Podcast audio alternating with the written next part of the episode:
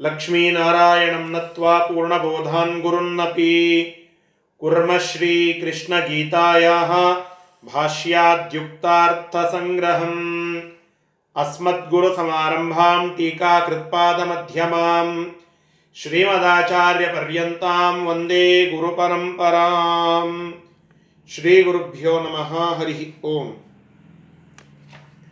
ಹದಿಮೂರನೇ ಅಧ್ಯಾಯದ ಚಿಂತನೆಯನ್ನು ನಾವು ಮಾಡುತ್ತಾ ಇದ್ದೆವು.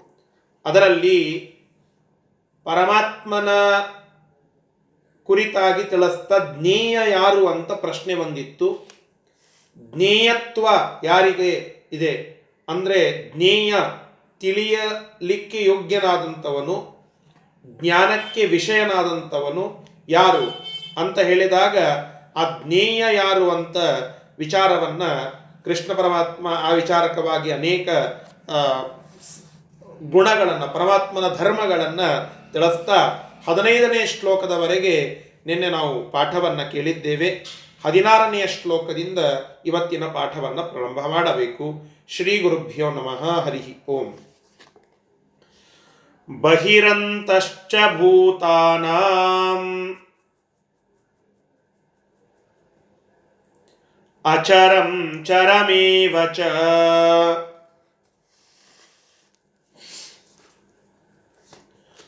ಸೂಕ್ಷ್ಮತ್ವಾತ್ ತದವಿಜ್ಞೇಯಂ ದೂರಸ್ಥಂ ಚಾಂತಿಕೆ ಚತತ ತತ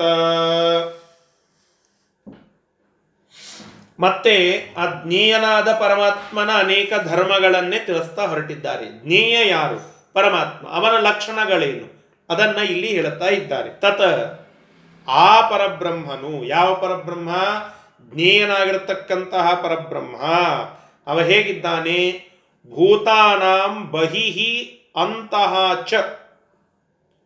ಭೂತಗಳು, ಅಂದ್ರೆ ಎಲ್ಲಾ ಪ್ರಾಣಿಗಳು ಸರ್ವಭೂತಗಳು ಆ ಸರ್ವಭೂತಗಳ ಬಹಿಹಿ ಹೊರಗಡೆ ಅಂತಹ ಒಳಗಡೆ, ಎರಡೂ ಕಡೆಗೆ ಪರಮಾತ್ಮನ ಸನ್ನಿಧಾನ ಉಂಟು. ಬಹಿಹಿ ಅಂತಹ ಚ. ಹೊರಗಡೆ ಒಳಗಡೆ ಎರಡೂ ಕಡೆಗೆ ಪರಮಾತ್ಮ ಇದ್ದಾನೆ. ಮತ್ತು ಅಚರಂ. ಅಚರಂ. ಚರ ಅಂತಂದ್ರೆ ಅಡ್ಡಾಡೋದು. ಅಚರ. ಸ್ಥಿರವಾಗಿ ಪರಮಾತ್ಮ ಇದ್ದಾನೆ. ಅಂದ್ರೆ ಅವನ, ಆ, ಉಳಿ, ಎಲ್ಲ ಗುಣಗಳು ಸ್ಥಿರವಾಗಿ ಇವೆ ಅಂತ ಸತ್ಯಧ್ಯಾನ ತೀರ್ಥ ಶ್ರೀಪಾದಂಗಳವರು ಅರ್ಥವನ್ನು ಬರೀತಾರೆ. ಅಚರಂ ಅಂತಂದ್ರೆ ಏನು? ನಮ್ಮ ನಿಮ್ಮಂತೆ ಗುಣಗಳು ಅಸ್ಥಿರವಾಗಿ ಇಲ್ಲ. ಪರಮಾತ್ಮನ ಅಚರ ರೂಪ ಅಂತ ಒಂದು, ಚರರೂಪ ಅಚರರೂಪ ಅಂತ. ಚರ ಪದಾರ್ಥಗಳಲ್ಲಿ ಅಚರ ಪದಾರ್ಥಗಳಲ್ಲಿ ಪರಮಾತ್ಮನ ಸನ್ನಿಧಾನ ಅಂತ ಒಂದು ಅರ್ಥ, ಇನ್ನೊಂದು ಅರ್ಥ. ಇದೇ ಪ್ರಕಾರವಾಗಿ ಇಲ್ಲಿ ಸರ್ವದಾ ಗುಣ ಪರಿಪೂರ್ಣ ಅಂತನ್ನುವ ಅರ್ಥದಲ್ಲಿಯೂ ಕೂಡ ಅಚರಂ ಅನ್ನುವ ಶಬ್ದವನ್ನ ಇಲ್ಲಿ ಸತ್ಯಧ್ಯಾನ ತೀರ್ಥ ಶ್ರೀಪಾದಂಗಳವರು ಹೇಳುತ್ತಾ ಇದ್ದಾರೆ. ಅಚರ ಅಂತಂದರೆ ಅವನ ಗುಣ, ಅದು ಅಚರ, ಹೊರಡೋದಿಲ್ಲ. ಹೇಗೆ? ಈಗ ನನಗೆ ಒಂದು ಉತ್ತಮವಾದಂತಹ ಸುಖ ಇವತ್ತು ಆಗಿದೆ. ನಾನು ಯಾವುದೋ ಒಂದು ಪರೀಕ್ಷೆಯಲ್ಲಿ ಭಾರೀಯಾದಂತಹ ರ್ಯಾಂಕನ್ನು ಪಡೆದಿದ್ದೇನೆ, ನನಗೆ ಭಾರೀ ಸಂತೋಷವಾಗಿದೆ. ಮತ್ತೊಂದಿಷ್ಟು ದಿನ ಆದ ಮೇಲೆ ಇನ್ನೊಂದು ಪರೀಕ್ಷೆಯನ್ನು ಬರದೆ, ಅದರಲ್ಲಿ ನನಗೆ ಕಡಿಮೆ ಅಂಕಗಳು ಬಂದಿವೆ. ಆ ಕಡಿಮೆ ಅಂಕಗಳು ಅದಕ್ಕೆ ಬಂದದ್ದಕ್ಕಾಗಿ ನನಗೆ ಮತ್ತೆ ದುಃಖವಾಯಿತು. ಆ ಸುಖ ನನಗೆ ಸ್ಥಿರವಾಗಿ ಇರುವುದು ಅಲ್ಲ.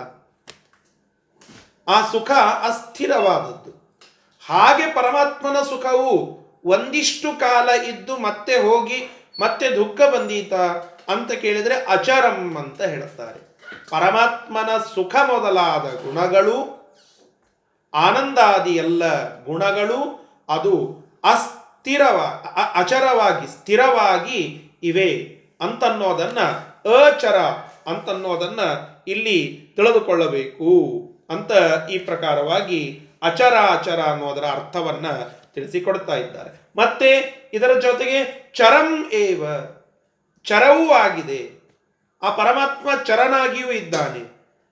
ಹಂಗಂದ್ರೆ ಏನು? ದೇಶತಃ ಚರ. ಇದು ಗುಣತಃ ಅಚರ. ಎಲ್ಲಾ ಗುಣಗಳು ಅವನಲ್ಲಿ ಸ್ಥಿರವಾಗಿ ಉಂಟು ಅನ್ನುವುದಕ್ಕೆ ಅಚರ ಅನ್ನುವ ಒಂದು ಮಾತು. ಚರ ಅಂತಂದ್ರೆ ದೇಶತಃ. ನಾನು, ನೀನು, ನಾನು ಮತ್ತು ಮತ್ತೊಬ್ಬ ವ್ಯಕ್ತಿ ಒಂದು ಜಾಗದಲ್ಲಿ ಇವತ್ತು ಇದ್ದೇವೆ ಅಂತ ಹೇಳುತ್ತೇನೆ.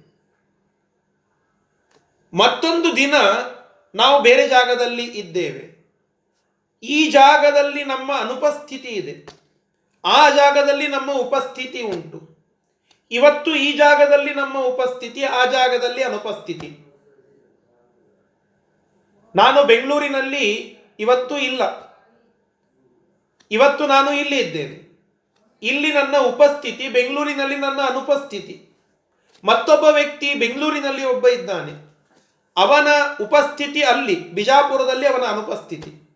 ಹೀಗೆ ಪರಮಾತ್ಮನ ಉಪಸ್ಥಿತಿಯೂ ಕೂಡ ಒಂದು ದೇಶದಲ್ಲಿ ಮಾತ್ರ ಸೀಮಿತವೋ ಅಂತ ಕೇಳಿದರೆ ಚರಂ ಏವ. ಅವನು ಸದಾಕಾಲ ಎಲ್ಲ ಕಡೆಗೆ ಸಂಚಾರ ಮಾಡುತ್ತಾ ಇರುತ್ತಾನೆ. ಸರ್ವವ್ಯಾಪ್ತನಾಗಿ ಇದ್ದಾನೆ. ಅವನೇ ಜ್ಞೇಯ ಅಂತನ್ನುವುದನ್ನು ಇಲ್ಲಿ ಹೇಳುತ್ತಾ ಇದ್ದಾರೆ. ತತ ಸೂಕ್ಷ್ಮತ್ವಾತ. ಆ ಬ್ರಹ್ಮ ಅವನು ಸೂಕ್ಷ್ಮನಾಗಿ ಇದ್ದಾನೆ. ಆ ಸೂಕ್ಷ್ಮನಾಗಿ ಅಂದರೆ ಅಣುವಾಗಿಯೂ ಕೂಡ ಪರಮಾತ್ಮ ಇರಬಲ್ಲ. ಚರನಾಗಿ ಇದ್ದಾನೆ, ಅಚರನಾಗಿ ಇದ್ದಾನೆ, ಸೂಕ್ಷ್ಮವಾಗಿಯೂ ಇದ್ದಾನೆ. ಅವಿಜ್ಞೇಯಂ ಅವಿಜ್ಞೇಯಂ. ಅವ ತಿಳಿಯಲಿಕ್ಕೆ ಯೋಗ್ಯನಲ್ಲ. ನೋಡಿ, ಎಷ್ಟು ವಿರೋಧಾಭಾಸ ಉಂಟಾಗ್ತದೆ. ಜ್ಞೇಯ ಅಂತನ್ನುವುದರ ವಿಚಾರವನ್ನೇ ನಾವು ಮಾಡ್ತಾ ಇದ್ದೇವೆ. ಪರಮಾತ್ಮ ಜ್ಞೇಯ ಅಂತ ಹೇಳಿ. ಮತ್ತು ಜ್ಞೇಯ ಅಂತ ಹೇಳುತ್ತೀರಿ ಅಂದ ಮೇಲೆ, ಇಲ್ಲಿ ಅವಿಜ್ಞೇಯಂ ಅಂತ ಹೇಗೆ ಹೇಳುತ್ತೀರಿ ಒಬ್ಬ ವ್ಯಕ್ತಿ ಜ್ಞೇಯನಾಗಿದ್ದಾನೆ ಅಂದ ಮೇಲೆ ಅವನಿಗೆ ತಿಳಿಯಲಿಕ್ಕೆ ಯೋಗ್ಯ ಅಂತ ಹೇಳಬೇಕು. ಅವಿಜ್ಞೇಯಂ. ವಿ ಎನ್ನುವ ಶಬ್ದ ಕೂಡಿಸಿದ್ದಾರಲ್ಲ, ಅದರಲ್ಲಿ ಒಂದು ವಿಶೇಷ ಉಂಟು. ಏನು? ವಿ ಅಂದರೆ ವಿಶೇಷತಃ ಜ್ಞೇಯನಲ್ಲ. ಅಂದರೆ ಸಾಕಲ್ಲೇನ ಅಗೋಚರ ಪರಮಾತ್ಮ. ಇದೇ ವಿಚಾರವನ್ನ ಸೂತ್ರಕಾರರು ತಿಳಿಸಿದ್ದು. ಪರಮಾತ್ಮ ಜ್ಞೇಯನಲ್ಲ ಅಲ್ಲ. ಆ ರೀತಿಯಾಗಿ ಹೇಳಲಿಕ್ಕೆ ಬರೋದಿಲ್ಲ. ಓಂ ಈಕ್ಷತೆಹೇನ ಅಶಬ್ದಂ ಓಂ. ಅಶಬ್ದ, ಅಗೋಚರ ಅಂತ ಅನ್ಲಿಕ್ಕೆ ಬರೋದಿಲ್ಲ. ಯಾಕೆ? ಅವನು ಈಕ್ಷಣೀಯನಾಗಿದ್ದರಿಂದ, ತಿಳಿಯಲಿಕ್ಕೆ ಯೋಗ್ಯನಾಗಿದ್ದರಿಂದ. ಅಲ್ರಿ, ಮತ್ತು ಒಂದು ಕಡೆಗೆ ತಿಳಿಯಲಿಕ್ಕೆ ಯೋಗ್ಯ ಜ್ಞಾನಕ್ಕೆ ವಿಷಯ ಅಂತ ಹೇಳುತ್ತೀರಿ, ಇನ್ನೊಂದು ಕಡೆಗೆ ಅವಿಜ್ಞೇಯ ಅಂತ ಹೇಳುತ್ತೀರಿ ಅಂದರೆ, ಸಂಪೂರ್ಣವಾಗಿ ಯಾರಿಂದಲೂ ಕೂಡ ಪರಮಾತ್ಮನ ಅರಿವು ಅದು ಸಾಧ್ಯವಿಲ್ಲ. ಯಾರಿಗೂ ಕೂಡ ಅದು ಸಾಧ್ಯವಿಲ್ಲ. ರಮಾದೇವಿಗೂ ಕೂಡ ಅದು ಸಾಧ್ಯವಿಲ್ಲ. ಇನ್ನು ಸಂಪೂರ್ಣವಲ್ಲದೆ ಅವರವರ ಯೋಗ್ಯತಾನುಸಾರವಾಗಿ ಪರಮಾತ್ಮ ಅವರಿಗೆ ಗೋಚರನಾಗ್ತಾನೆ. ಸಾಕಲ್ಲೇನ ಅಗೋಚರ, ಅವರವರ ಯೋಗ್ಯತಾನುಸಾರವಾಗಿ ಯಥಾಯೋಗ್ಯವಾಗಿ ಆ ಪರಮಾತ್ಮ ಅವರವರಿಗೆ ಗೋಚರನಾಗ್ತಾನೆ. ದೇವತೆಗಳಿಗೆ ನಮಗಿಂತ ಹೆಚ್ಚು, ಋಷಿಗಳಿಗೆ ಅವರಿಗಿಂತ ಸ್ವಲ್ಪ ಕಡಿಮೆ ನಮಗಿಂತ ಹೆಚ್ಚು.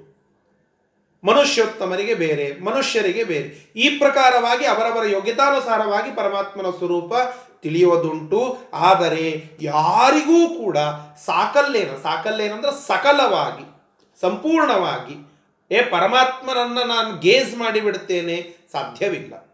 ಗ್ರಾಂಟೆಡ್ ಆಗಿ ಪರಮಾತ್ಮನ ಜ್ಞಾನ ಅಂತ ಹೇಳಲಿಕ್ಕೆ ಬರೋದಿಲ್ಲ. ಯಾವ ಪದವಿಯಿಂದಲೂ ಸಾಧ್ಯವಿಲ್ಲ. ಯಾವ ಗ್ರಂಥಗಳ ಅಧ್ಯಯನದಿಂದಲೂ ಕೂಡ ಸಾಕಲ್ಲೇನ ಪರಮಾತ್ಮನ ತಿಳುವಳಿಕೆ ಸಾಧ್ಯವಿಲ್ಲ. ಯಥಾಯೋಗ್ಯವಾಗಿ ನಾವು ತಿಳಿಸಬಹುದು. ಅದಕ್ಕೆ ವಿ ಅನ್ನುವ ಶಬ್ದ ಇಟ್ಟರು ಪರಮಾತ್ಮನ ಜ್ಞಾನ ಅದು ಸಾಕಲ್ಲೇನೇ ಇಲ್ಲ, ವಿಶೇಷವಾಗಿ ಇಲ್ಲ. ಅವಿಜ್ಞೇಯ.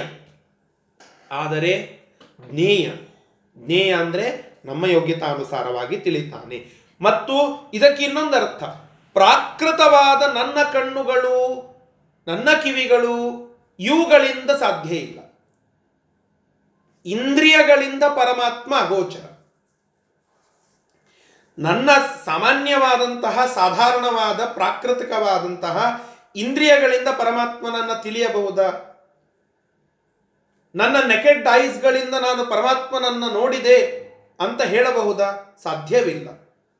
ಅಲ್ರಿ, ನಾವು ವಿಜ್ಞಾನದ ಕೆಲವು ಪದಾರ್ಥಗಳನ್ನೇ ನಮ್ಮ ಈ ಬರಿದಾದ ಕಣ್ಣುಗಳಿಂದ ನೋಡಲಿಕ್ಕೆ ಆಗೋದಿಲ್ಲ ಅಂತ ಅಂದ ಮೇಲೆ ಆ ಪರಮಾತ್ಮನ ವಿಶಿಷ್ಟವಾದ ರೂಪವನ್ನು ಈ ಸಾಮಾನ್ಯವಾದ ಇಂದ್ರಿಯಗಳಿಂದ ನಾವು ನೋಡುತ್ತೇವೆ ಅದನ್ನು ಅನುಭವಿಸ್ತೇವೆ ಅಂತನ್ಲಿಕ್ಕೆ ಹೇಗೆ ಸಾಧ್ಯ? ಶ್ವೇತಕೇತುವಿನ ಉದಾಹರಣೆಯಲ್ಲಿ ಬರ್ತದೆ ಉಪನಿಷತ್ತಿನಲ್ಲಿ. ಉದ್ದಾಲಕರು ಶ್ವೇತಕೇತುವಿನ ಮಾತು ಬಂದಾಗ ಅಲ್ಲಿ ಬರ್ತದೆ ಉದ್ದಾಲಕರು ತಿಳಿಸಿಕೊಡ್ತಾರಂತೆ, ಒಂದು ನೀರಿನ ಪಾತ್ರೆಯನ್ನು ತೆಗೆದುಕೊಂಡು ಬಾ. ಅದರಲ್ಲಿ ಉಪ್ಪು ಹಾಕಿಸ್ತಾರೆ. ಗರಗರ ತಿರುಗಿಸಿ ಅದರಲ್ಲಿ ಅದನ್ನು ಕುಡಿದು ನೋಡು ಅಂತ ಹೇಳುತ್ತಾರೆ. ಹೇಗಿದೆ? ಉಪ್ಪಿದೆ. ಆದರೆ ಅದರಲ್ಲಿರುವ ಉಪ್ಪನ್ನು ತೆಗೆದುಕೊಂಡು ನನಗೆ ತೋರಿಸುವಂತ ಕೇಳಿದ್ರೆ ಸಾಧ್ಯ ಇಲ್ಲ. ಅವನು ಸಂಪೂರ್ಣವಾಗಿ ನಮ್ಮ ಇಂದ್ರಿಯಗಳಿಗೆ ಗೋಚರನಲ್ಲ. ಆದರೆ ಅನುಭವ ಉಂಟು. ಇದು ಪರಮಾತ್ಮನ ಲಕ್ಷಣ. ಅದಕ್ಕಾಗಿ ಅವಿಜ್ಞೇಯ ಅಂತಂದ್ರೇನು ಪ್ರಾಕೃತಿಕವಾದ ಕಣ್ಣು, ಕಿವಿ ಮೊದಲಾದ ಇಂದ್ರಿಯಗಳಿಂದ, ಕರಣಗಳಿಂದ ಗೋಚರನಲ್ಲ ಪರಮಾತ್ಮ. ಅದಕ್ಕಾಗಿ ಅವಿಜ್ಞೇಯ ಅವಿಜ್ಞೇಯ ಅಂತ ಶಬ್ದವನ್ನು ಇಲ್ಲಿ ಹೇಳುತ್ತಾ ಇದ್ದಾರೆ. ಮತ್ತು ಅಶಕ್ಯ, ಅಶಕ್ಯನಾಗಿದ್ದಾನೆ. ಅಂದರೆ ಈ ಇಂದ್ರಿಯಗಳಿಂದ ತಿಳಿದುಕೊಳ್ಳಲಿಕ್ಕೆ ಸಾಧ್ಯವಿಲ್ಲ. ತತ ಆ ಪರಮಾತ್ಮ ಅತ್ಯಂತ ವ್ಯಾಪ್ತನಾಗಿದ್ದು ದೂರಸ್ಥಂಚ ಅಂತಿಕೆ ಸ್ಥಿತಂ. ದೂರದಲ್ಲಿಯೂ ಇದ್ದಾನೆ, ಹತ್ತಿರದಲ್ಲಿಯೂ ಇದ್ದಾನೆ. ದೂರದಲ್ಲಿ ಅನಂತಾಸನ ಶೇತದ್ವೀಪ ವೈಕುಂಠ, ಅದರಲ್ಲಿ ಆ ಪರಮಾತ್ಮನ ಸನ್ನಿಧಾನ ಉಂಟು. ದೂರದ ಪ್ರದೇಶಗಳಲ್ಲಿಯೂ ಪರಮಾತ್ಮನ ಸನ್ನಿಧಾನ ಉಂಟು. ಅಂತಿಕೆ ನಮ್ಮ ಹೃದಯ ಮಂಟಪದಲ್ಲಿ ಪರಮಾತ್ಮ ನಿತ್ಯದಲ್ಲಿ ಸನ್ನಿಹಿತನಾಗಿದ್ದಾನೆ. ಹೃದಯದಲ್ಲಿಯೂ ಪರಮಾತ್ಮನ ಒಂದು ರೂಪ ಉಂಟು, ದೂರದಲ್ಲಿಯೂ ಪರಮಾತ್ಮನ ರೂಪ ಉಂಟು. ದೂರಸ್ಥನಾಗಿಯೂ ಇದ್ದಾನೆ ಅಂತಿಕೆ ಸ್ಥಿತಂ, ಹತ್ತಿರದಲ್ಲಿಯೂ ಕುಳಿತುಕೊಂಡಿದ್ದಾನೆ. ಇದು ಎರಡೂ ಆಗೋದು ಸಾಧ್ಯ ಇಲ್ಲ. ಒಂದಿರ್ತಾರೆ ಯಾರಾದರೂ. ಏ, ಅವರು ನಮ್ಮಿಂದ ಬಹಳ ದೂರದಲ್ಲಿ ಇದ್ದಾರ್ರಿ, ಹತ್ತಿರದಲ್ಲಿ ಇಲ್ಲ ಅಂತ ಅರ್ಥ. ಏ, ಅವರು ನಮಗೆ ಬಹಳ ಹತ್ತಿರದಲ್ಲಿ ಇದ್ದಾರೆ, ಇಲ್ಲೇ ನಮ್ಮ ಮನೆ ಬಾಜುಕೆ ಇದ್ದಾರ್ರಿ, ಅಂದರೆ ದೂರದಲ್ಲಿ ಇಲ್ಲ ಅಂತ. ಆದರೆ ಪರಮಾತ್ಮ ಇವೆರಡೂ ಆಗಿದ್ದಾನೆ. ಇದು ಪರಮಾತ್ಮನ ವಿಲಕ್ಷಣತೆಗೆ ಇವೆಲ್ಲ ಉದಾಹರಣೆಗಳು. ಇವೆಲ್ಲ ನಮಗೆ ನಾವು ಅದನ್ನು ಜಸ್ಟಿಫೈ ಮಾಡಿಕೊಳ್ಳಲಿಕ್ಕೆ ಬೇಕಾಗುವ ಪಾಯಿಂಟ್ಸ್ಗಳು ಪರಮಾತ್ಮ ವಿಲಕ್ಷಣ ಹೇಗೆ? ಅವನು ದೂರದಲ್ಲಿಯೂ ಇದ್ದಾನೆ, ಹತ್ತಿರದಲ್ಲೂ ಇದ್ದಾನೆ. ಇವೆರಡು ಹೇಗೆ ಹೇಳಲಿಕ್ಕೆ ಸಾಧ್ಯ? ಪರಮಾತ್ಮನಿಗೆ ಮಾತ್ರ ಇದು ಸಾಧ್ಯ. ಪರಮಾತ್ಮ ಸರ್ವವ್ಯಾಪ್ತ ಅಂತ ಹೇಳಿದ್ರಿ, ಸರ್ವಗತ ಅಂತ ಹೇಳಿದ್ರಿ. ಮತ್ತು ಎಲ್ಲ ಕಡೆಗೆ ಇರುವ ಪರಮಾತ್ಮ ಮತ್ತು ವ್ಯಾಪ್ತನಾಗಿರಬೇಕಲ್ಲ. ದೊಡ್ಡದಾಗಿ ದೇಹವನ್ನು ಹೊಂದಿದಂಥವ ಹೀಗೆಲ್ಲ ಆಗಿರಬೇಕಲ್ಲ. ಇಡೀ ಬ್ರಹ್ಮಾಂಡಕ್ಕೆಲ್ಲ ವ್ಯಾಪ್ತನಾಗಿರುವಂಥವ. ಹಾಗಿಲ್ಲ ಅಂತ ಹೇಳುತ್ತಾರೆ. ಪರಮಾತ್ಮ ಆ ದೊಡ್ಡದಾದ ದೇಹವನ್ನು ತೆಗೆದುಕೊಳ್ಳುವ ಸಾಮರ್ಥ್ಯವೂ ಅವನಿಗೆ ಉಂಟು, ಮಹತ.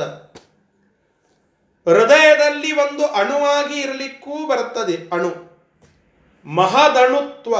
ಇವೆರಡೂ ಪರಮಾತ್ಮನಿಗೆ ಇರುವ ಗುಣಗಳು. ಮಹತ್ತಾಗಿಯೂ ಇರಬಲ್ಲ, ಅಣುವಾಗಿಯೂ ಇರಬಲ್ಲ. ದೂರದಲ್ಲಿಯೂ ಇರಬಲ್ಲ, ಅತಿ ಹತ್ತಿರದಲ್ಲಿ ನಮ್ಮಲ್ಲಿಯೇ ಒಬ್ಬನಾಗಿ ಇರಬಲ್ಲ. ಅಂದರೆ ನಮ್ಮ ಹೃದ್ಗುಹೆಯಲ್ಲಿ ಪರಮಾತ್ಮನ ಸನ್ನಿಧಾನ ಇರುತ್ತದೆ. ಆದ್ದರಿಂದ ಆ ಹೃದ್ಗುಹೆಯಲ್ಲಿ ಅಂತಿಕೆ ಸ್ಥಿತ, ಹತ್ತಿರದಲ್ಲಿ ಇದ್ದಾನೆ. ದೂರದಲ್ಲಿ ಪರಮಾತ್ಮನ ಸನ್ನಿಧಾನ. ಹೀಗೆ ದೂರದಲ್ಲಿಯೂ ಇದ್ದಾನೆ, ಹತ್ತಿರದಲ್ಲಿಯೂ ಇದ್ದಾನೆ. ಮಹತ್ತಾಗಿಯೂ ಇದ್ದಾನೆ, ಅಣುವಾಗಿಯೂ ಇದ್ದಾನೆ. ಇದು ಪರಮಾತ್ಮನ ಶ್ರೇಷ್ಠವಾದಂತಹ ಗುಣಲಕ್ಷಣಗಳು, ಧರ್ಮಗಳು ಅಂತ ಇಲ್ಲಿ ಅದನ್ನು ತಿಳಿಸಿಕೊಡ್ತಾ ಇದ್ದಾರೆ. ಇಷ್ಟು, ಇವೆಲ್ಲ ಏನು? ನಾವು ಅದನ್ನು ನೆನಪರಬಾರದು ಜ್ಞೇಯ ಅಂತ ಪರಮಾತ್ಮನಿಗೆ ಹೇಳಿದ್ದಾರಲ್ಲ, ಆ ಜ್ಞೇಯತ್ವವನ್ನು ಸಾಧನ ಮಾಡುವಂತಹ ಲಕ್ಷಣಗಳು. ಪರಮಾತ್ಮ ಜ್ಞೇಯ. ಅವ ಯಾರ್ರಿ ಅವನ ಲಕ್ಷಣಗಳೇನು ಅಂತ ಕೇಳಿದ್ರೆ ಇವೆಲ್ಲ ಅವನ ಲಕ್ಷಣಗಳು. ಮುಂದೆ. ಭೂತೇಶು ಅವಿಭಕ್ತಂ ಚ ಭೂತೇಷು ವಿಭಕ್ತಮಿವ ಚ ಸ್ಥಿತಂ ವಿಭಕ್ತಮಿವ ಚ ಸ್ಥಿತಂ ಭೂತಭರ್ತ್ರ ಚ ತಜ್ಞೇಯಂ ಭೂತಭಕ್ತ ಚ ತದ್ದೇಯಂ ಗ್ರಸಿಷ್ಣು ಪ್ರಭ ವಿಷ್ಣು ಚ ಗ್ರಹಿಷ್ಣು ಪ್ರಭ ವಿಷ್ಣು ಚ ತತ ಮತ್ತೆ ಆ ಪರಮಾತ್ಮನ ಗುಣಗಳು. ತತ ಆ ಪರಬ್ರಹ್ಮನು. ಯಾವ ಪರಬ್ರಹ್ಮ? ಈಚೆಗೆ ಹಿಂದೆ ನಾಲ್ಕು ಶ್ಲೋಕಗಳಲ್ಲಿ ಏನು? ನೀವು ಜ್ಞೇಯ ಅಂತ ಹೇಳ್ತಾ ಬಂದಿದ್ದೀರಲ್ಲ, ಆ ಪರಬ್ರಹ್ಮ, ಜ್ಞೇಯಂ ಎತ್ತತ್ ಪ್ರವಕ್ಷ್ಯಾಮಿ ಅಂತ ಪರಮಾತ್ಮ, ಜ್ಞೇಯನಾದಂತಹ ಪರಮಾತ್ಮನ ಗುಣಲಕ್ಷಣಗಳನ್ನ ಹದಿಮೂರನೆಯ ಶ್ಲೋಕದಿಂದ ಹೇಳಲಿಕ್ಕೆ ಪ್ರಾರಂಭ ಮಾಡಿದ್ದಾನೆ.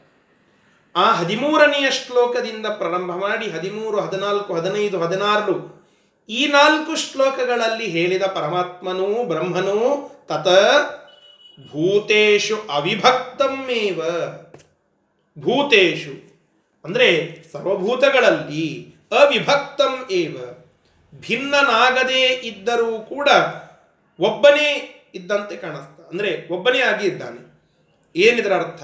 ಎಲ್ಲ ಪ್ರಾಣಿಗಳ ಒಳಗಡೆ ಇದ್ದು ನ್ಯಾಮಕನಾಗಿ ಇದ್ದಾನೆ. ಎಲ್ಲ ಪ್ರಾಣಿಗಳಿಗೆ ಆಶ್ರಯನಾಗಿ ಇದ್ದಾನೆ. ಅವಿಭಕ್ತಂ ಚ. ಅಂದರೆ ಭಿನ್ನನಾಗದೇ ಇದ್ದಾನೆ. ಅಂದರೆ ಇದರ ಅರ್ಥ ನಮಗೆ ಅವನಿಗೆ ಭೇದ ಇಲ್ಲ ಅಭೇದ ಅಂತ ಅರ್ಥ ಮಾಡಿಕೊಳ್ಳೋದಲ್ಲ. ಒಂದು ಭಾಂಡೆಯೊಳಗೆ ನಾವೊಂದಿಷ್ಟೇನೋ ಪದಾರ್ಥಗಳನ್ನು ಹಾಕಿಟ್ಟೇವೆ. ಒಂದು ಪಾತ್ರೆಯಲ್ಲಿ ಅನ್ನವನ್ನು ಹಾಕಿಟ್ಟಿದ್ದೇವೆ. ಆ ಅನ್ನಕ್ಕೂ ಮತ್ತು ಆ ಪಾತ್ರೆಗೂ ಭೇದವೋ ಅಭೇದವೋ? ಭೇದ ಅಂತ ಹೇಳಬೇಕಲ್ವೇ? ಆ ಪಾತ್ರೆ ಮತ್ತು ಅನ್ನ. ಆ ಪಾತ್ರೆ ಅನ್ನಕ್ಕೆ ಆಶ್ರಯವನ್ನು ಕೊಟ್ಟಿದೆ ಹೊರತು ಅಲ್ಲಿ ಅಭಿನ್ನವಾಗಿದೆ ಅಂತ ಹೇಳಲಿಕ್ಕೆ ಬರೋದಿಲ್ಲ. ಹಾಗೆ ಅವಿಭಕ್ತಮೇವ ಆ ಎಲ್ಲ ಭೂತಗಳಲ್ಲಿ ಪರಮಾತ್ಮ ಒಬ್ಬನಾಗಿದ್ದಾನೆ ಅಂತಂದರೆ ಆ ಪರಮಾತ್ಮ ಅವುಗಳಿಗೆಲ್ಲ ಆಶ್ರಯದಾತ. ಈ ಅರ್ಥದಲ್ಲಿ ಇಲ್ಲಿ ಅರ್ಥವನ್ನು ಮಾಡಿಕೊಳ್ಳಬೇಕು. ನಿಯಾಮಕನಾಗಿ ಅವುಗಳಿಗೆ ಆಶ್ರಯವನ್ನು ಕೊಟ್ಟು ಅವುಗಳ ಚಲಿಸುವಿಕೆಗೆ ಕಾರಣನಾಗಿದ್ದಾನೆ ಪರಮಾತ್ಮ. ಭೂತೇಶು ಅವಿಭಕ್ತಂ ಏವ. ವಿಭಕ್ತಂ ಇವ. ಅಲ್ರಿ, ಪರಮಾತ್ಮ ಒಬ್ಬನೇ ಇದ್ದಾನೋ, ಅನೇಕನಿದ್ದಾನೋ, ಅನೇಕದ ಬಹುಧಾ ಏಕಧ ಎಲ್ಲ ಆಗಿದ್ದಾನೆ ಪರಮಾತ್ಮ. ಒಬ್ಬನೇ ಆಗಿಯೂ ಇರ್ತಾನೆ. ಬಹುಧ ಎಲ್ಲ ಜೀವರಲ್ಲಿ ಒಂದೊಂದು ರೂಪದಿಂದಲೂ ಕೂಡ ಇರ್ತಾನೆ. ಇದು ಪರಮಾತ್ಮನ ವಿಶೇಷತೆ ಅಂತ ನಾವಿಲ್ಲಿ ತಿಳಿದುಕೊಳ್ಳಬೇಕು. ವಿಭಕ್ತಂ ಇವ ಸ್ಥಿತಂ. ಭಿನ್ನನಂತೆ ಇದ್ದಾನೆ. ಹಿಂದೇನು ಹೇಳಿದ್ರು? ಅವಿಭಕ್ತಂ. ಭಿನ್ನನಾಗದೇ ಇದ್ದಾನೆ. ವಿಭಕ್ತಂ ಇವ ಸ್ಥಿತಂ ಭಿನ್ನನಂತೆಯೂ ಇರ್ತಾನೆ ಇದರರ್ಥ ಏನು? ಆಯಾ ಪದಾರ್ಥಗಳಲ್ಲಿ ಪರಮಾತ್ಮನ ರೂಪಗಳೇನಿವೆಯಲ್ಲ ಅದು ಮತ್ತು ಪರಮಾತ್ಮ, ಅವುಗಳಿಗೆ ಭೇದ ಉಂಟು. ಹೇಗೆ? ಬ್ರಹ್ಮನಲ್ಲಿ ಬ್ರಹ್ಮ ಅನ್ನುವ ಪರಮಾತ್ಮನ ವಿಭೂತಿ ಉಂಟು. ಪರಬ್ರಹ್ಮ, ಪರಬ್ರಹ್ಮನ ವಿಭೂತಿ ಚತುರ್ಮುಖ ಬ್ರಹ್ಮದೇವರಲ್ಲಿ ಉಂಟು. ಅದಕ್ಕೆ ಹೆಸರೇನು? ಬ್ರಹ್ಮ ಅಂತಲೇನೆ ಹೆಸರು. ಈ ಪರಬ್ರಹ್ಮನ ಆ ವಿಭೂತಿ ಚತುರ್ಮುಖ ಬ್ರಹ್ಮದೇವರಿಂದ ಭಿನ್ನವೋ ಅಭಿನ್ನವೋ ಭಿನ್ನ ಅಂತ ಹೇಳಬೇಕು. ಇದಕ್ಕೆ ಭಿನ್ನಾಂಶ ಅಂತ ಕರೀತಾರೆ. ಅಂಶ ಅನ್ನೋ ಅಭಿನ್ನಾಂಶ, ಭಿನ್ನಾಂಶ ಅಂತ ಏನು ನಾವು ವಿಚಾರ ಮಾಡುತ್ತೇವಲ್ಲ? ವಾಸುದೇವಾದಿ ರೂಪಗಳು ನಮ್ಮಲ್ಲಿ ಸದಾಕಾಲ ಇರುತ್ತವೆ, ಅದು ಅಭಿನ್ನಾಂಶವಾಗಿ ಇರುತ್ತವೆ. ಬ್ರಹ್ಮದೇವರಲ್ಲಿ ಬ್ರಹ್ಮ ಅನ್ನುವ ವಿಭೂತಿ ರೂಪ ಏನು ಉಂಟಲ್ಲ, ಅದು ಭಿನ್ನಾಂಶ. ಅಂಶತಃ ಪರಮಾತ್ಮನ ಒಂದು ಅಂಶ ಆ ಬ್ರಹ್ಮದೇವರಲ್ಲಿ ಇದೆ. ಆದರೆ ಬ್ರಹ್ಮದೇವರಿಂದ, ಆ ಚತುರ್ಮುಖ ಬ್ರಹ್ಮದೇವರಿಂದ ಆ ಪರಮಾತ್ಮನ ಬ್ರಹ್ಮರೂಪ ಭಿನ್ನವಾಗಿ ಇದೆ. ಹಾಗೆ ವಿಭಕ್ತಂ ಇವ ಸ್ಥಿತಂ. ಪರಮಾತ್ಮ ಯಾವ ಯಾವ ಪದಾರ್ಥಗಳಲ್ಲಿ ಇರ್ತಾನಲ್ಲ, ಅಲ್ಲಿ ನಿಯಾಮಕನಾಗಿ ಇದ್ದಾನೆ ಹೊರತು ಅಲ್ಲಿ ಭೇದ ಅಂತ ನಾವು ತಿಳಿದುಕೊಳ್ಳಬೇಕು. ಅಂದರೆ ನಿಯಾಮಕನಾಗಿ ಇದ್ದಾನೆ ಅಂತಂದರೆ ಅದು ಅದು ಒಂದೇ ಆಯಿತು, ಹಾಗಲ್ಲ, ಅಲ್ಲಿ ಭೇದವೇ ಇರುತ್ತದೆ ಅಂತ ನಾವು ಅರ್ಥ ಮಾಡಿಕೊಳ್ಳಬೇಕು. ವಿಭಕ್ತಂ ಇವಸ್ಥಿತಂ, ಭಿನ್ನನಂತೆ ಇರ್ತಾನೆ. ಆಯಾ ಪದಾರ್ಥಗಳಲ್ಲಿ ನಿಯಾಮಕನಾಗಿ ಪರಮಾತ್ಮ ಸನ್ನಿಧಾನವನ್ನ ಇಟ್ಟಿರ್ತಾನೆ ಅಂತನ್ನೋದು ಇಲ್ಲಿಯ ತಾತ್ಪರ್ಯ. ಮತ್ತು ಭೂತ ಭರ್ತೃ ನೋಡಿ, ಭರ್ತ ಆಗಿದ್ದಾನೆ ಪರಮಾತ್ಮ. ಭೂತ, ಎಲ್ಲ ಭೂತಗಳು ಅವುಗಳ ಭರ್ತ. ಅಂದ್ರೆ ಅವುಗಳನ್ನು ರಕ್ಷಣ ಮಾಡುವಂತಹ ಪರಮಾತ್ಮ. ಭರ್ತೃಕ ಅಂದ್ರೆ ಲಕ್ಷ ರಕ್ಷಣ ಮಾಡುವಂಥವನು ಅಂತ ಅರ್ಥ. ಆ, ರಕ್ಷಣ ಮಾಡುವಂಥವನಿಗೆ ಭರ್ತ ಅಂತ ಕರೀತೇವೆ. ಭೂತ ಭರ್ತೃ ಅಂದ್ರೆ ಎಲ್ಲಾ ಪ್ರಾಣಿಗಳನ್ನು ರಕ್ಷಿಸುವಾತ ಪರಮಾತ್ಮ. ಮತ್ತು ಗ್ರಸಿಷ್ಣು ಗ್ರಸಿಷ್ಣು ಅಂದರೆ ಈ ತಿಂದು ಬಿಡುವಾತ ಅಂತ ಅರ್ಥ. ಗ್ರಹಣ ಮಾಡುವಾತವನಿಗೆ ಗ್ರಸಿಷ್ಣು ಅಂತ ಕರಿ. ಸಹನ ಮಾಡುವಂಥವ ಹೇಗೆ ಸಹಿಷ್ಣು ಅಂತ ಆಗ್ತಾನೆ.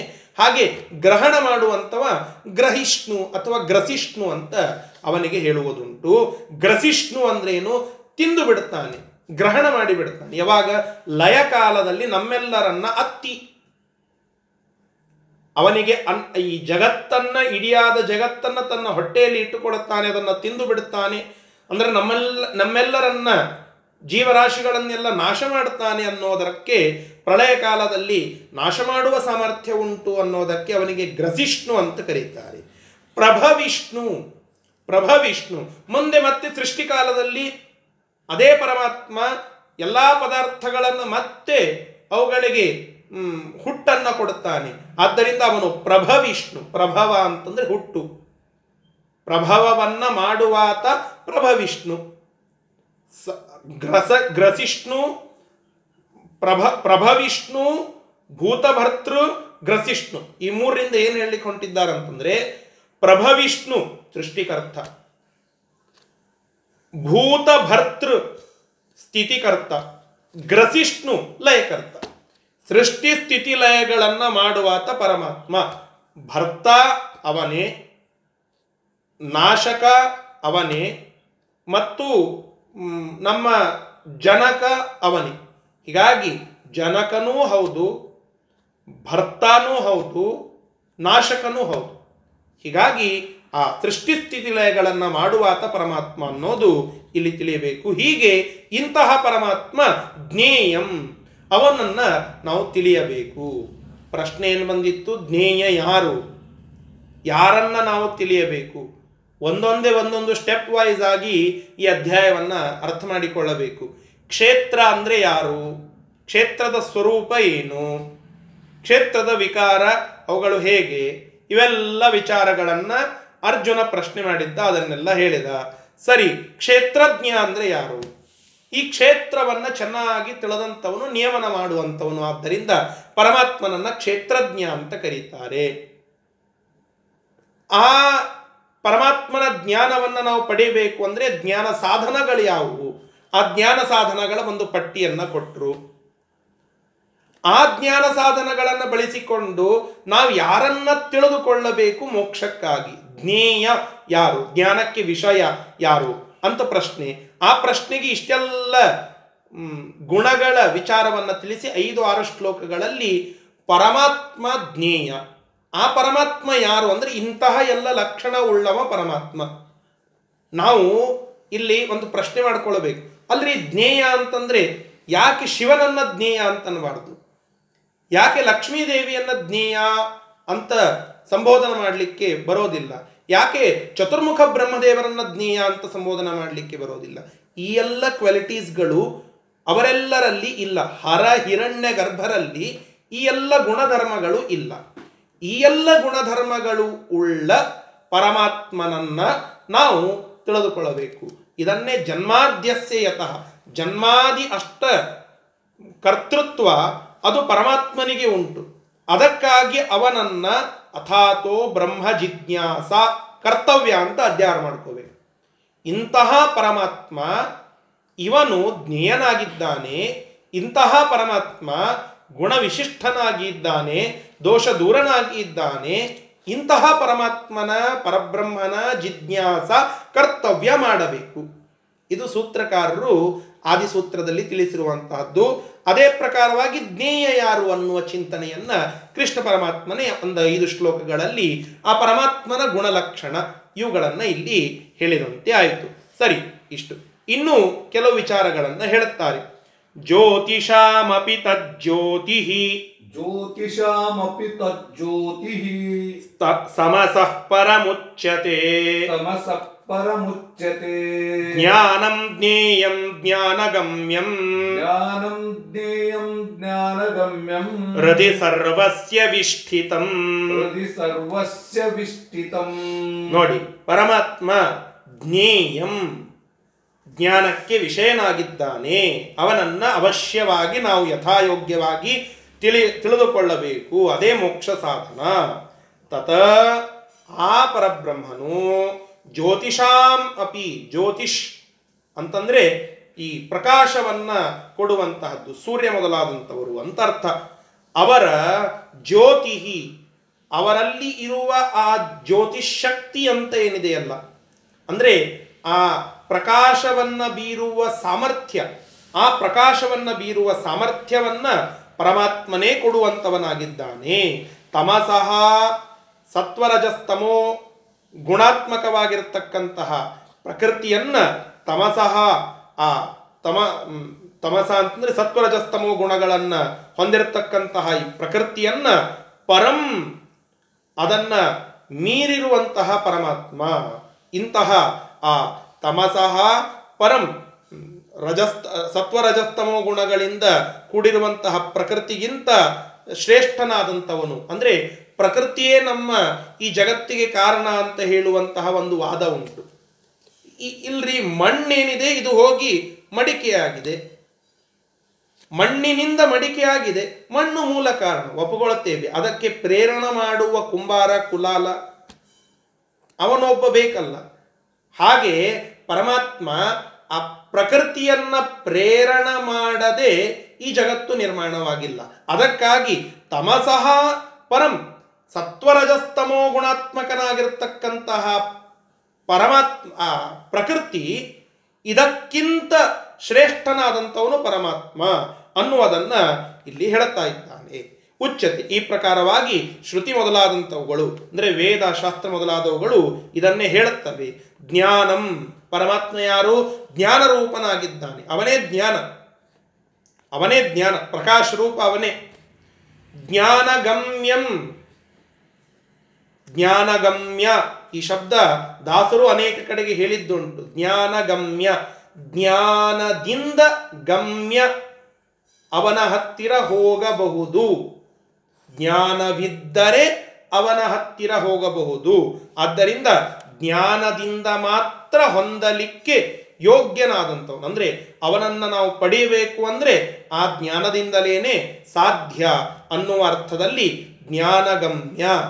ಜ್ಞಾನದ ಅವನೇ, ಜ್ಞಾನಗಮ್ಯ ಅವನೇ, ಜ್ಞಾನಿಗಳಿಂದ ಗಮ್ಯ ಅವನೇ, ಸ್ವತಃ ಜ್ಞಾನ ರೂಪ ಅವನೇ.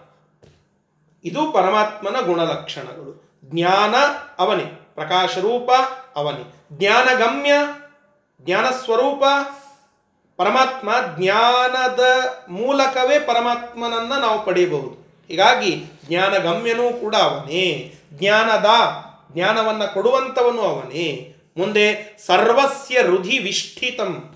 ಎಲ್ಲರ ಸರ್ವಸ್ಯ ಎಲ್ಲರ ಹೃದಿ ಹೃದಯ ಮಂದಿರದ ಮಧ್ಯದಲ್ಲಿ ಆ ವಿಷ್ಠಿತಂ. ಅದರಲ್ಲಿ ನಿಂತು ನಿಯಾಮನ, ನಿಯಮನ ಕಾರ್ಯವನ್ನು ಮಾಡುವ ನಿಯಾಮಕನಾಗಿ ಇದ್ದಾನೆ ಪರಮಾತ್ಮ.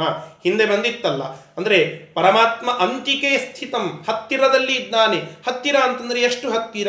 ನಮ್ಮ ಹೃದ್ಗುಹೆಯಲ್ಲಿ ಪರಮಾತ್ಮನ ಸನ್ನಿಧಾನ ಉಂಟು ಅದಕ್ಕಾಗಿ ಹೃದಿ ವಿಷ್ಠಿತಂ ಅಂತ ತಮ್ಮದೇ ಮಾತಿಗೆ ತಾವೇ ವ್ಯಾಖ್ಯಾನ ಮಾಡಿದಂತೆ ವೇದವ್ಯಾಸ ದೇವರು ಇಲ್ಲಿ ಹೇಳುತ್ತಾ ಇದ್ದಾರೆ. ಆ ಪರಮಾತ್ಮ ಸರ್ವಸ್ಯ ಹೃದಿ ವಿಷ್ಠಿತಂ. ಎಲ್ಲರ ಹೃದಯ ಗುಹೆಯಲ್ಲಿ ಆ ಪರಮಾತ್ಮನ ಸನ್ನಿಧಾನ ಉಂಟು. ಅಲ್ಲಿದ್ದು ಪರಮಾತ್ಮ ಎಲ್ಲ ಜೀವರನ್ನ ನಿಯಮನ ಮಾಡುವಂಥವನಾಗಿದ್ದಾನೆ. ಇತಿ ಈ ರೀತಿಯಾಗಿ ಮುಂದೆ ಬಂತು ನೋಡಿ. इति क्षेत्रं तथा ज्ञानम्। क्षेत्रं तथा ज्ञानम्। ज्ञेयं चोक्तं समासतः। ज्ञेयं चोक्तं समासतः। मद्भक्त एतद्विज्ञाय। मद्भक्त एतद्विज्ञाय। मद्भावायोपपद्यते। मद्भावायोपपद्यते। इति ಈ ಪ್ರಕಾರವಾಗಿ, ಯಾವ ಪ್ರಕಾರ ಈ ಹಿಂದೆ ಹೇಳಿದ ಎಲ್ಲ ಶ್ಲೋಕಗಳಲ್ಲಿ ಅಭಿವ್ಯಕ್ತವಾದ ಪರಮಾತ್ಮನ ಗುಣಗಳ ಪ್ರಕಾರ, ಅಂದರೆ ಇದರ ಈ ಸಾರಾಂಶದ ಪ್ರಕಾರವಾಗಿ ಕ್ಷೇತ್ರಂ ಉಕ್ತಂ. ಅಂದರೆ ಹಿಂದೆ ಹೇಳಿದ್ದು ಮಹಾಭೂತಾನ್ಯಹಂಕಾರು ಅಂತ ಏನು ಬಂತಲ್ಲ, ಅಲ್ಲಿ ಆ ಮಹಾಭೂತ ಅಹಂಕಾರ ಮೊದಲಾದಂಥವುಗಳಿಂದ ಕೂಡಿದ ಅಹಂಕಾರ ತತ್ವ ಮಹತ್ತತ್ವ ಬುದ್ಧಿ, ಅವ್ಯಕ್ತ ತತ್ವ, ಇವುಗಳಿಂದ ಕೂಡಿದಂತಹ ಕ್ಷೇತ್ರ ಅದು ಹೇಳಲ್ಪಟ್ಟಿತು. ಕ್ಷೇತ್ರಂ ಉಕ್ತಂ. ಈ ಪ್ರಕಾರವಾಗಿ ಕ್ಷೇತ್ರ ಅಂದ್ರೆ ಏನು ಅಂತನ್ನೋದು ಹೇಳಲ್ಪಟ್ಟಿತು. ತಥಾ ಅದೇ ರೀತಿಯಾಗಿ ಜ್ಞಾನಂ ಉಕ್ತಂ. ಜ್ಞಾನವನ್ನು ಹೇಳಿದರು. ಜ್ಞಾನ ಅಂದ್ರೆ ಏನು? ಹಿಂದೆ ಹೇಳಿದ್ದೇನೆ. ಜ್ಞಾನ ಅಂದ್ರೆ ಜ್ಞಾನ ಸಾಧನ. ಜ್ಞಾನವನ್ನ ನಾವು ಪಡೆಯೋದಕ್ಕೆ ಇರುವ ಸಾಧನಗಳು. ಅವು ಜ್ಞಾನ ಸಾಧನಗಳು. ಆ ಜ್ಞಾನ ಸಾಧನಗಳನ್ನು ಅದಂಬಿತ್ವ, ಅಮಾನಿತ್ವ ಅನ್ನುವ ಆ ಜ್ಞಾನ ಸಾಧನಗಳನ್ನು ಇಲ್ಲಿ ಹೇಳಿದರು. ಮತ್ತು ಜ್ಞೇಯಂ. ಪರಮಾತ್ಮ ಜ್ಞೇಯನಾಗಿದ್ದಾನೆ, ಜ್ಞಾನಕ್ಕೆ ವಿಷಯನಾಗಿದ್ದಾನೆ ಎನ್ನುವ ವಿಚಾರವು ಕೂಡ ಸಮಾಸತಃ ಉಕ್ತಂ. ಸಂಕ್ಷೇಪ ಮಾಡಿ ಅದನ್ನು ಹೇಳಿದರು. ಅಂದ್ರೆ ಜ್ಞೇಯ ಅಂತನ್ನೋ ವಿಚಾರದ ಕುರಿತಾಗಿ ಹೇಳುತ್ತಾ ಹೋದರೆ ಅಖಂಡ ಆ ವೇದದ ಎಲ್ಲ ಮಾತುಗಳನ್ನು ತಿಳಿಸಿ ತಿಳಿಸಿ ಇದರಿಂದ ಪರಮಾತ್ಮ ಜ್ಞೇಯ ಹೇಗೆ ಜ್ಞೇಯ ಹೇಗೆ ಅಂತ ಹೇಳಬೇಕು. ಅದು ಸಂಪೂರ್ಣತೆ ಆಗ್ತದೆ. ಅಷ್ಟೇ ಹೇಳಲಿಕ್ಕಾಗಿಲ್ಲ ಸಮಾಸತಃ ಸಂಕ್ಷೇಪವಾಗಿ ಇಲ್ಲಿ ವಿಚಾರಗಳನ್ನು ತಿಳಿಸಿದ್ದಾರೆ ಅಂತ ಹೇಳುತ್ತಾ ಇದ್ದಾರೆ. ಮತ್ತು ಏತತ ಇವುಗಳನ್ನು ಮದ್ ಭಕ್ತ ವಿಜ್ಞಾಯ ನನ್ನ ಭಕ್ತನಾಗಿರತಕ್ಕಂಥವನು ಚೆನ್ನಾಗಿ ಅರ್ಥ ಮಾಡಿಕೊಂಡು, ವಿಶೇಷವಾಗಿ ತಿಳಿದುಕೊಂಡು, ಮದ್ಭಾವಾಯ. ಮದ್ಭಾವ ಅಂತಂದರೆ ಮೈ ಭಾವ ಮದ್ಭಾವ.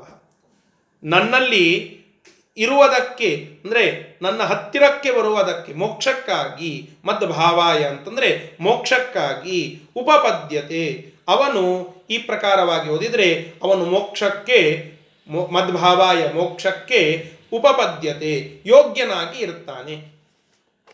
ಕ್ಷೇತ್ರ, ಇದರ ಪರಿಚಯ ಇರಬೇಕು. ಕ್ಷೇತ್ರಜ್ಞ, ಅವನೇ ಜ್ಞೇಯ ಪರಮಾತ್ಮ ಅನ್ನುವುದರ ಪರಿಚಯ ಇರಬೇಕು. ಆ ಜ್ಞಾನವನ್ನು ಪಡೆಯುವುದಕ್ಕೆ ಬೇಕಾಗಿರುವ ಜ್ಞಾನ ಸಾಧನ ಇದರ ಕುರಿತಾಗಿ ತಿಳುವಳಿಕೆ ಇರಬೇಕು. ಇಷ್ಟೆಲ್ಲ ಇದ್ದವ ಮತ್ ಭಕ್ತಾಯ. ಅಂದ್ರೆ ಮತ್ ಭಕ್ತ. ನನ್ನ ಭಕ್ತನಾಗಿರಬೇಕು. ಜ್ಞಾನ, ಜ್ಞೇಯನ ಪರಿಚಯ, ಅದೇ ಜ್ಞಾನ. ಆ ಜ್ಞಾನಕ್ಕೆ ಬೇಕಾಗಿರುವ ಸಾಧನ, ಈ ಕ್ಷೇತ್ರ, ಕ್ಷೇತ್ರಜ್ಞ ಪರಮಾತ್ಮ, ಇಷ್ಟರ ಪರಿಚಯ, ಇಷ್ಟರ ಒಂದು ವಿಶೇಷ ಜ್ಞಾನ ಉಳ್ಳ ಮದ್ಭಕ್ತ ನನ್ನ ಭಕ್ತನಾದಂಥವನು. ಅವನು ಇವುಗಳನ್ನೆಲ್ಲ ತಿಳಿದು ಮದ್ಭಾವಾಯ ಮೋಕ್ಷಕ್ಕಾಗಿ ಅವನು ಯೋಗ್ಯನಾಗಬೇಕು. ಮೋಕ್ಷವನ್ನ ಪಡೆಯುವುದಕ್ಕೆ ಅವನು ಯೋಗ್ಯನಾಗ್ತಾನೆ, ಇಷ್ಟೆಲ್ಲ ಉಳ್ಳವನಾದರೆ. ಇದನ್ನೇ ಯೋಗ್ಯರಾಗಿ, ಭೋಗ್ಯರಾಗಿ, ಭಾಗ್ಯವಂತರಾಗಿ ನೀವು ರಾಗಿ ತಂದೀರ. ಅಲ್ಲಿ ಯೋಗ್ಯರಾಗಿ ಅಂತಂದರೆ ಉಪಪದ್ಯತೆ, ಯೋಗ್ಯನಾಗ್ತಾನೆ. ಇದಕ್ಕೆ ಅದಕ್ಕೆ ಹೊಂದಾಣಿಕೆಯನ್ನು ಮಾಡೋದಾದರೆ, ಯೋಗ್ಯರಾಗಿ ಅಂದರೆ ಏನು? ಇಷ್ಟೆಲ್ಲ ಗುಣಗಳನ್ನು ಹೊಂದಿದಂಥವರಾಗಿ ಯೋಗ್ಯರಾಗಿ ನಾವು ಆ ಪರಮಾತ್ಮನನ್ನು ಪಡೀಬೇಕು, ಅದಕ್ಕೆ ಯೋಗ್ಯರಾಗಬೇಕು ಅಂತ ತಾತ್ಪರ್ಯ. ಇಷ್ಟು ಹೇಳಿ ಇಪ್ಪತ್ತನೆಯ ಶ್ಲೋಕವನ್ನು ಹೇಳಿ ಇವತ್ತಿನ ಪಾಠವನ್ನು ಮುಗಿಸೋಣ. ಇಪ್ಪತ್ತನೆಯ ಶ್ಲೋಕ. ಪ್ರಕೃತಿಂ ಪುರುಷಂ ಚೈವ ಪ್ರಕೃತಿಂ ಪುರುಷಂ ಚೈವ ವಿದ್ಯನಾದಿ ಉಭಾವಪಿ ವಿದ್ಯನಾದಿ ಉಭಾವಪಿ ವಿಕಾರಾಂಶ್ಚ ಗುಣಾಂಶ್ಚೈವ ವಿಕಾರಾಂಶ ಗುಣಾಂಶೈವ ವಿದ್ಧಿ ಪ್ರಕೃತಿ ಸಂಭವಾನ್ ವಿದ್ಧಿ ಪ್ರಕೃತಿ ಸಂಭವಾನ್ ನೋಡಿ ಪ್ರಕೃತಿಂ ಈ ಪ್ರಕೃತಿಯು ಮತ್ತು ಲಕ್ಷ್ಮೀದೇವಿಯು ಅಂತ ಅರ್ಥ. ಪ್ರಕೃತಿ ಅಂದರೆ ಜಡ ಪ್ರಕೃತಿ. ಲಕ್ಷ್ಮೀದೇವಿ ಮುಖ್ಯವಾಗಿರತಕ್ಕಂತಹ ಅವ್ಯಕ್ತ ತತ್ವ, ಅವಳು ಪ್ರಕೃತಿ, ಚೇತನ ಪ್ರಕೃತಿ. ಇಂತಹ ಆ ಪ್ರಕೃತಿಯನ್ನ ಪುರುಷಂ, ಆ ಪರಮಾತ್ಮನನ್ನ ಪರಮಾತ್ಮ ಅಂತ ಒಂದು ಅರ್ಥ, ಇನ್ನೊಂದು ಕಡೆಗೆ ಜೀವಾತ್ಮ ಅಂತಲೂ ನಾವು ಅರ್ಥ ಮಾಡಿಕೊಳ್ಳಬಹುದು. ಉಭವ್ ಉಭೌ ಅಪಿ ಈ ಪ್ರಕೃತಿಯನ್ನ ಮತ್ತು ಪುರುಷರನ್ನ. ಸತ್ಯಧ್ಯಾನ ತೀರ್ಥ ಶ್ರೀಪಾದಂಗಳವರು ಸುಂದರ ಅರ್ಥವನ್ನ ಹೇಳುತ್ತಾರೆ. ಉಭೌ ಅಪಿ ಉಭಾವಪಿ ಅಂತ ಇದೆಯಲ್ಲ, ಉಭೌ ಅಪಿ ಇಬ್ಬರನ್ನೂ ಕೂಡ. ಅಂದ್ರೆ ಹೇಗೆ? ಒಂದು ಪ್ರಕೃತಿಯನ್ನ ಪುರುಷನನ್ನ ಅಂತ ಒಂದರ್ಥ. ಪ್ರಕೃತಿಯಲ್ಲಿ ಜಡ ಪ್ರಕೃತಿ, ಚೇತನ ಪ್ರಕೃತಿಯನ್ನ, ಪುರುಷರಲ್ಲಿ ಜೀವಾತ್ಮ ಮತ್ತು ಪರಮಾತ್ಮರನ್ನ ಸರಿಯಾಗಿ ತಿಳಿದು ಉಭಾವಪಿ ಉಭೌ ಅಪಿ ಅಂತ ಅದನ್ನು ಬಿಡಿಸಿದಾಗ ಬರ್ತದೆ ವಾಂತಾದೇಶ ಸಂಧಿ. ಆ ಉಭೌ ಅಪಿ ಈ ಇಬ್ಬರನ್ನೂ ಅನಾದಿ ಏವ. ಅನಾದಿಯಾಗಿರ್ತಕ್ಕಂತಹ ಉತ್ಪತ್ತಿ ಇಲ್ಲದೆ ಇರತಕ್ಕಂತಹ ಇವರನ್ನ ವಿದ್ಧಿ ತಿಳಿದುಕೊಂಡಂಥವರಾಗಿ ವಿಕಾರಾನ್ ವಿಕಾರಾನ್ ಅಂದರೆ ವಿಕಾರವನ್ನು ಹೊಂದುವಂತಹ ಪದಾರ್ಥಗಳನ್ನು ಗುಣಾನ್, ಸತ್ವರಜಸ್ತಮೋ ಗುಣಗಳನ್ನು ಪ್ರಕೃತಿ ಸಂಭವಾನ್ ಏವ. ಪ್ರಕೃತಿಯಿಂದ ಹುಟ್ಟಿದಂತಹವರನ್ನಾಗಿಯೂ ವಿದ್ಧಿ ತಿಳಿದುಕೊಳ್ಳಬೇಕು. ಹಿಂಗಂದ್ರೆ ಏನು? ಇದನ್ನು ಮುಂದೆ ಮತ್ತೆ ಮುಂದಿನ ಶ್ಲೋಕದಲ್ಲಿ ಇದಕ್ಕೆ ಸಂಬಂಧಪಡುವಂತಹ ಅನೇಕ ವಿಚಾರಗಳನ್ನು ಇನ್ನು ವರ್ಣನ ಮಾಡುವವರಿದ್ದಾರೆ, ತಿಳಿಸುವವರಿದ್ದಾರೆ. ಅಂದರೆ ಈ ಗುಣಾನ್ ಸಂಭವಾನ್ ಏವ, ವಿಕಾರಾನ್ ಗುಣಾನ್ ಸಂಭವಾನ್ ಏವ ಇದರ ಬಗ್ಗೆ ಇನ್ನಿಷ್ಟು ವಿಚಾರಗಳನ್ನು ಮುಂದೆ ಚರ್ಚೆ ಮಾಡುವವರಿದ್ದಾರೆ. ಆ ವಿಚಾರಗಳನ್ನೆಲ್ಲ ಮುಂದಿನ ಶ್ಲೋಕದಲ್ಲಿ ನಾವು ತಿಳಿಯೋಣ. ಶ್ರೀ ಕೃಷ್ಣಾರ್ಪಣಮಸ್ತು ಹರಯೇ ನಮಃ. ಒಟ್ಟಿಗೆ ಇಲ್ಲೇನಾಯಿತು? ಪ್ರಕೃತಿ ಪುರುಷ. ಜ್ಞೇಯನಾದಂತಹ ಪರಮಾತ್ಮ ಅವನನ್ನು ತಿಳಿದುಕೊಳ್ಳಲಿಕ್ಕೆ ಬೇಕಾಗುವ ಜ್ಞಾನ ಸಾಧನ. ಇದರ ಮಧ್ಯದಲ್ಲಿ ಕ್ಷೇತ್ರ ಕ್ಷೇತ್ರಜ್ಞ. ಕ್ಷೇತ್ರ ಅಂದರೆ ಶರೀರ. ಈ ಶರೀರದಲ್ಲಿ ಪರಮಾತ್ಮನ ಸನ್ನಿಧಾನ ಉಂಟು. ಅದು ಹೇಗೆ? ಕ್ಷೀಯತೆ, ಸ್ಥೀಯತೆ, ಭಗವತಾತ್ರ ಅನ್ನುವ ವಿಚಾರದಿಂದ ತಿಳಿಸಿದರು, ಅದು ಹೇಗೆ ನಿರ್ಮಾಣವಾಯಿತು ಅನ್ನುವ ವಿಚಾರವನ್ನು ತಿಳಿಸಿದರು. ಅಂತಹ ಪರಮಾತ್ಮ ಕ್ಷೇತ್ರಜ್ಞನಾಗಿ, ಅವನು ಜ್ಞೇಯನಾಗಿದ್ದಾನೆ, ಅವನ ಗುಣಗಳೇನು ಅನ್ನೋದನ್ನು ತಿಳಿಸಿದರು. ಆ ಜ್ಞಾನವನ್ನು ಪಡೆದುಕೊಳ್ಳಬೇಕಾದರೆ ನಮಗೆ ಬೇಕಾಗುವ ಕ್ಯಾರೆಕ್ಟರಿಸ್ಟಿಕ್ಸ್ಗಳು ಏನು? ಜ್ಞಾನ ಸಾಧನಗಳು ಏನು? ಅಂತನ್ನುವುದನ್ನು ಅದಂಬಿತ್ವಂ, ಅಮಾನಿತ್ವಂ ಅನ್ನುವ ಮೂಲಕ ತಿಳಿಸಿದರು. ಇಷ್ಟು ಇಲ್ಲಿಯವರೆಗೆ ಆದಂತಹ ಹದಿಮೂರನೇ ಅಧ್ಯಾಯದ ಸಾರಾಂಶ. ಇದರ ಮುಂದೆ ಇನ್ನಿಷ್ಟು ವಿಚಾರಗಳನ್ನು ಈ ಕ್ಷೇತ್ರ ಕ್ಷೇತ್ರಜ್ಞ ಯೋಗದಕ್ಕೆ ಸಂಬಂಧಪಡುವಂತೆ ತಿಳಿಸ್ತಾರೆ. ಅದನ್ನು ನಾಳೆ ದಿನ ಮತ್ತೆ ಮುಂದುವರಿಸೋಣ. ಶ್ರೀ ಕೃಷ್ಣಾರ್ಪಣಮಸ್ತು ಹರಯೇ ನಮಃ.